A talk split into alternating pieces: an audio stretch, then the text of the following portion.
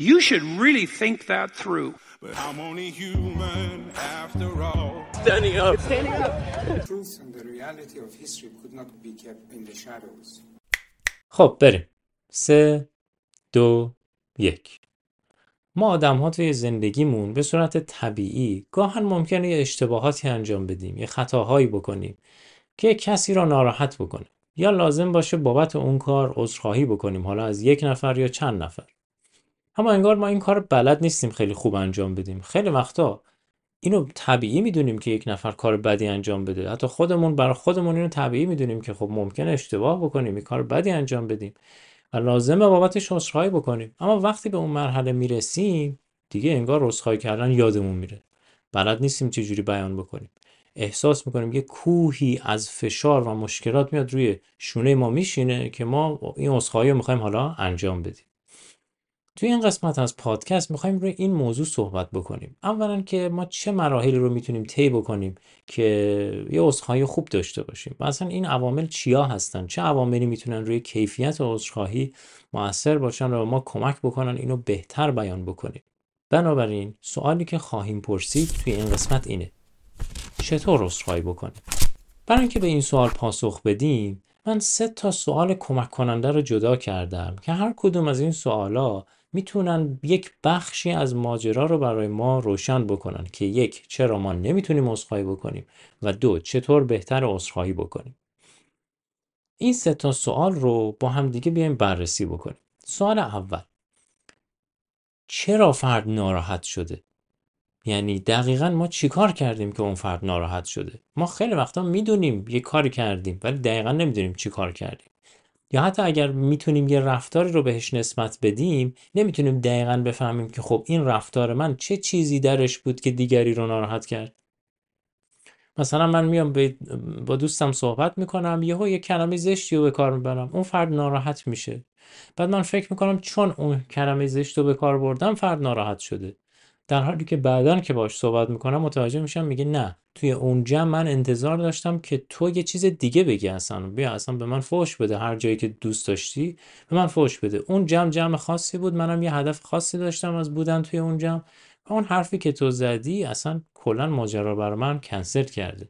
بنابراین تو نگاه اول من فکر می‌کردم که یه فوش دادم یا یه کلمه زشتی به کار بردم. که طرف ناراحت شده. اما در وقتی ماجرا رو عمیقتر بررسی می‌کنیم می‌بینیم که نه اون فرد یه چیز دیگه ای تو ذهنش بوده یا از یک چیز یک مسئله دیگه اصلا ناراحت شده. سوال دوم چیه؟ سوال دوم اینه که طبعاتش چی بوده برای فرد؟ حالا فرد ناراحت شده ما هم فهمیدیم که مسئله چیه. اما سوال بعدی اینه که عمق طبعات اون ناراحتی چه چیزی ممکنه باشه؟ یعنی اگر فرد ناراحت میشه صرفا سطحی ناراحت شده یا اینکه نه الان رفته توی لایه های عمیقتری داره فکر می‌کنه. تصور بکنید یک زمانی هست که شما یک کسی رو ناراحت کردید حالا با عذرخواهی ساده هم حل میشه. ولی یه زمانی هست انقدر فرد در ذهنش فرو رفته اونقدر داره غمها و قصه های گذشته خودش و حتی غمهای احتمالی آینده خودش رو هم می‌بینه که تو لایه های عمیقی از غم و غصه فرو رفته و دیگه مسئلهش فقط شما نیستید. داره کلیات ذهنش رو جهان بینیش رو داره, به نوعی بازسازی می‌کنه یا بگی مورد سوال قرار میده. بنابراین مسئله دیگه اون طبعاتش به همون مسئله کوچیک آغازین محدود نشده بلکه داره همینجوری انگار مثل یک آبشاری زندگی فرد رو در بر می‌گیره. شما باید بدونید که چه طبعاتی داشته اون کار. اگر من کسی رو ناراحت کردم یا جمعی رو ناراحت کردم و بعد می‌خوام عذرخواهی بکنم آیا می‌دونم الان چه طبعاتی رو داریم در موردش صحبت می‌کنیم برای اون افراد یا اون فرد یا نه؟ سوال سوم چیه؟ سوال سوم اینه که خب از این به بعد چی؟ من چه انتظاری از آینده می‌خوام ترسیم بکنم برای فردی که حالا ناراحت شده یا اون جمعی که ناراحت شده؟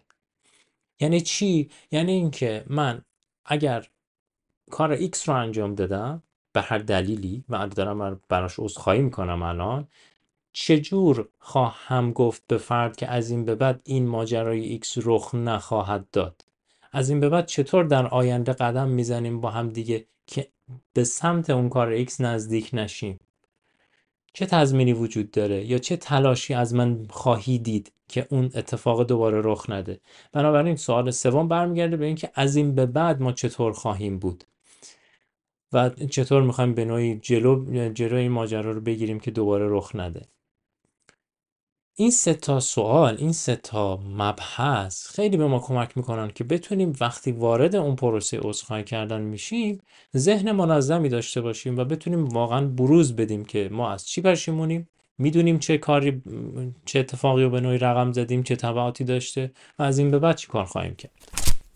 اگر بخوایم موضوع رو جمعبندی بکنیم باید بگیم که ما واقعا نیاز داریم که متوجه باشیم عذرخواهی کردن یک مسئله بسیار مهم در زندگی. باید صادقانه باشه یعنی نیت ما واقعا صادقانه باشه اون برای شخص خودمونه اما نیت ما رو فرد نمی‌بینه بروز ما رو می‌بینه. کامیونیکیت کردن ما رو می‌بینه. ما باید نحوه ابرازمون رو بهبود بدیم که طرف بفهمه در درون ما چی میگذره. ما هم بدونیم فرد چی نیاز داره بشنوه توی این حالت. بنابراین نیاز داریم که این سه تا مبحث رو بررسی بکنیم. نیاز داریم به هم دیگه کمک بکنیم که بروز بهتری داشته باشیم تا این عذرخواهی کامل باشه. عذرخواهی واقعا به ابعاد مختلفش پرداخته شده باشه. خیلی وقتا ما فکر می‌کنیم عذرخواهی کردن همینه که من بگم معذرت می‌خوام. و دیگه بعدش هم هیچ کاری نکنم. نه. هم قبل از معذرت خواهی کردن شما باید این مسائل بررسی بکنید هم بعد از معذرت خواهی کردن باید تلاش بکنید که خیلی از اتفاقاتی که مشابه اون هست رقم نخوره. امیدوارم که در مسیر زندگیمون اگر جایی نیاز هست عذرخواهی بکنیم. این کار خوب انجام بدیم با کیفیت انجام بدیم. چون کمک می‌کنه که ما روابطمون رو حفظ کنیم اونا رو بازسازی بکنیم. بعضی از روابط برای ما مهم هستن نباید اونا رو همینجوری از دست بدیم. صرفا به این خاطر که ما بلد نبودیم یه بار عذرخواهی بکنیم. یا حتی اگر عذرخواهی کردیم انقدر بیکیفیت و بد کیفیت بوده که حتی طرف رو بیشتر ناراحت کرد.